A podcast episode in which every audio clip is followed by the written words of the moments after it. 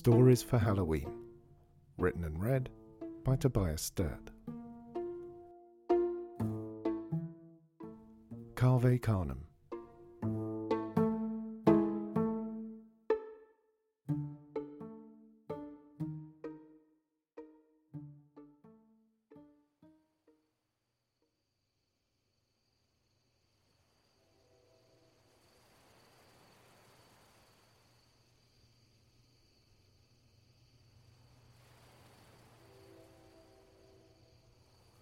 Somewhere in the distant evening, the train sounded, long and low and lonesome, and the sound intensified the dim blueness of the trees, the pale mist rising from the salt marsh, the graininess of the light the sun had left behind. Then the train sounded again, and again, and again, and in that repetition there was panic. A sudden noise rose up from the distant forest, the sound of a pack of dogs barking and yelping, but above that, frightened, injured yowling, a sound indistinguishable in its horror, perhaps dog, perhaps human, perhaps some other animal. We stopped on the boardwalk, staring at the trees, trying to find the source of the clamour. What's that?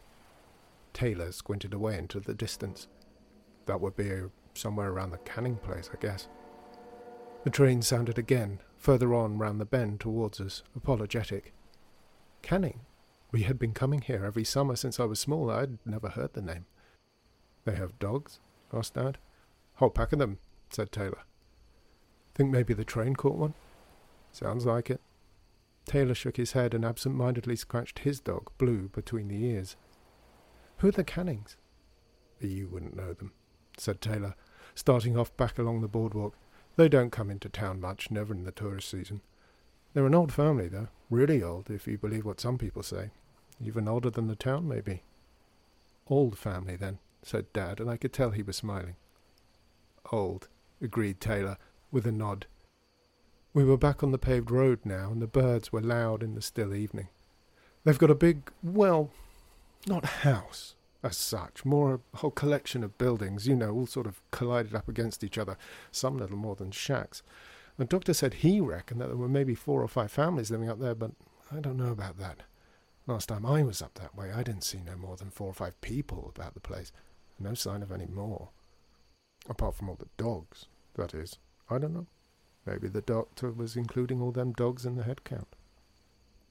Taylor smiled to himself, and the train wailed again, and ahead of us we could hear the bells on the railroad crossing calling, calling through the evening.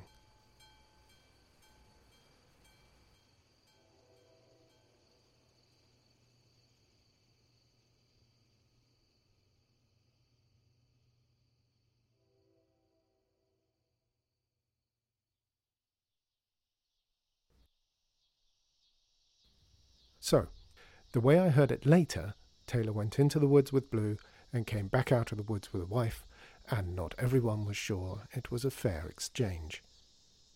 Blue was a faithful dog, Taylor's best friend, Dad said, on account they had so many interests in common and so much to talk about. But his new wife, Belle, the last of the Cannings, so far as anyone knew, was sullen and silent and angry, she would stay back in the shadows when visitors came, glaring at them with her sharp, foxy eyes, and, when in town with Taylor, she would follow in his footsteps doggedly, petulantly, her thick, untidy hair down over her face.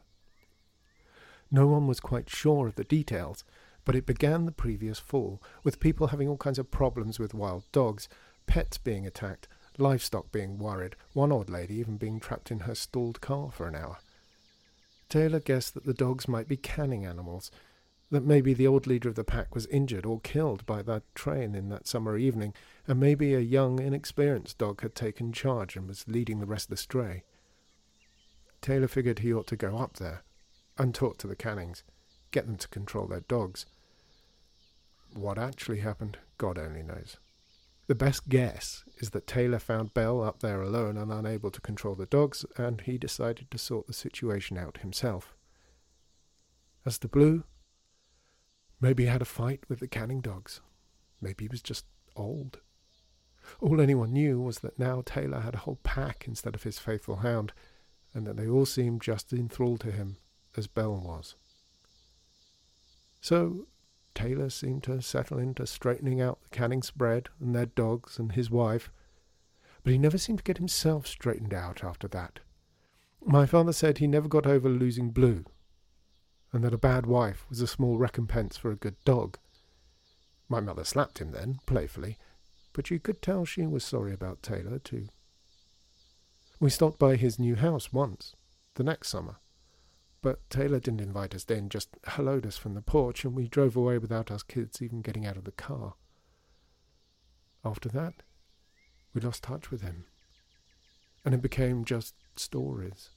How Belle seemed to get pregnant, but how she must have lost the baby because there were never any kids around how they stopped coming into town pretty much at all. How, as if to make up for there being no children, the dog pack just kept getting bigger and bigger. How the dogs started getting out of control, and how people started talking about how they ought to start talking to Taylor about sorting it all out. Then, one night in late summer, when the tide was out and the salt marshes stunk in the still dark, a sound came echoing out of the trees and across the town the sound of many dogs baying, a full throated sound beneath a fat orange moon.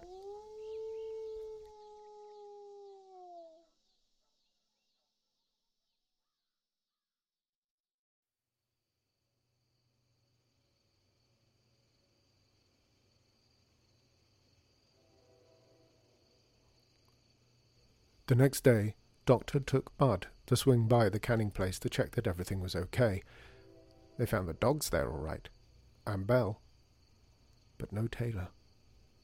Not a trace of him. Instead, there was a young man they had never seen before, new but not unrecognizable, a Canning. No doubt about it, with the low hairline, the wispy beard, and the sharp little canines.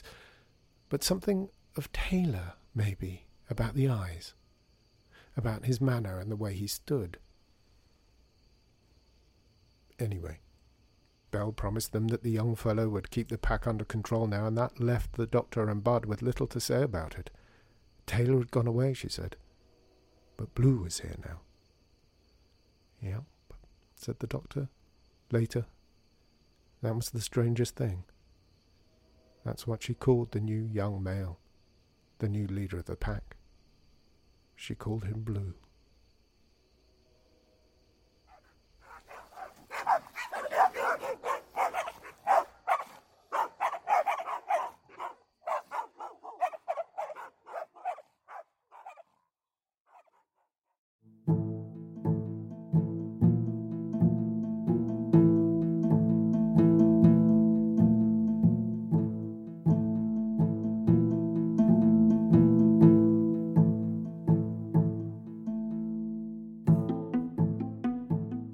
Been listening to a Halloween story written and read by Tobias Sturt. All sound effects were from Freesound. You can find out more in the show notes. The music is Thinking Music by Kevin MacLeod from Incompetech. Please rate and review us if you can, and you can also find these stories on YouTube if you search for Tales from Ruritania. And have an appropriately horrible Halloween.